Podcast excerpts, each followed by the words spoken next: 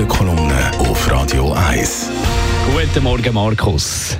Guten Morgen miteinander. Schweizer Exportwirtschaft. Ja, viele Entwicklungen in der Welt sind alles andere als beruhigend. Davon sind wir in der Schweiz auch wirtschaftlich stark betroffen. Eine schwache Konjunktur in unseren wichtigsten Absatzländern, wie zum Beispiel Deutschland, politische und geopolitische Risiken und Maßnahmen gegen den freien Handel sind für die Schweiz ein Problem, weil wir außerordentlich stark vom freien Handel leben. Dass der Franken zu allen Mannen im letzten Jahr wieder aufgewertet hat, macht die Ausgangslage für unsere Exportindustrie nur noch schwieriger. Und eine solche Ausgangslage hat bisher früher oder später auch die rein inländische Wirtschaft belastet. Dass in der, Schwe äh, in der Welt, dass in der Welt rasch alles wieder zu unserem Vorteil sich wandelt, ist nicht absehbar.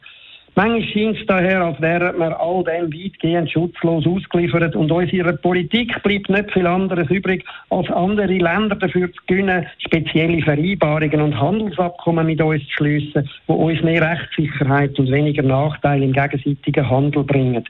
Keine Frage. Abkommen für mehr Rechtssicherheit und einen fairen Handel, das ist eine gute Sache, das ist nützlich. Aber es ist nicht entscheidend. Viel wichtiger ist, was wir im Inland, da in der Schweiz machen. Seit Bestand von der modernen Schweiz ab 1848 sind schwierige politische und wirtschaftliche Verhältnisse bei unseren Feldpartner in unserem Umfeld weltweit mehr die Regel gewesen als die Ausnahme. Der Zwang für Unternehmen bei uns unter erschwerten Umständen, einem fehlenden Rohstoff, Rohstoffreichtum und seit Jahrzehnten auch unter einem laufend teureren Franken zu bestehen, hat uns nicht arm gemacht. Im Gegenteil. Unsere Wirtschaft und unsere Unternehmen sind insgesamt gestellt aus allem hervorgegangen. Im garstigen Umfeld hat es keine andere Überlebens- und Erfolgsstrategie gegeben, als effizient, innovativ und agil zu sein. Doch das nützt nichts ohne Standortfaktoren, die das unternehmerische Handeln fördern oder zumindest nicht behindern. Die schweizerische Wirtschaftspolitik ist stets deutlich liberaler und wirtschaftsfreundlicher gewesen als etwa die in den umliegenden europäischen Ländern. Und die Politik ist von einer Mehrheit der Bevölkerung getragen worden. Leider geraten die Erfolgsfaktoren vom Standort Schweiz in der Politik und im öffentlichen Bewusstsein immer mehr den Hintergrund. Wir sagen zunehmend an der Säule von unserem Erfolg.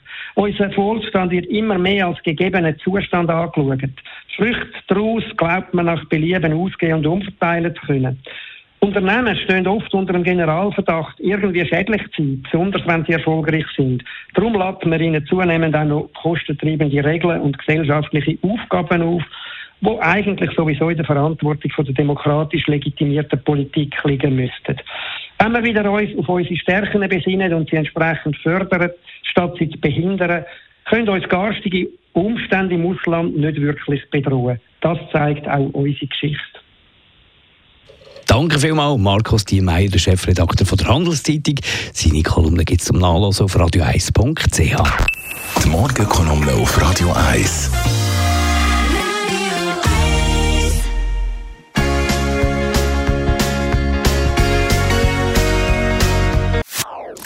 Das ist ein Radio 1 Podcast. Mehr Informationen auf radio1.ch.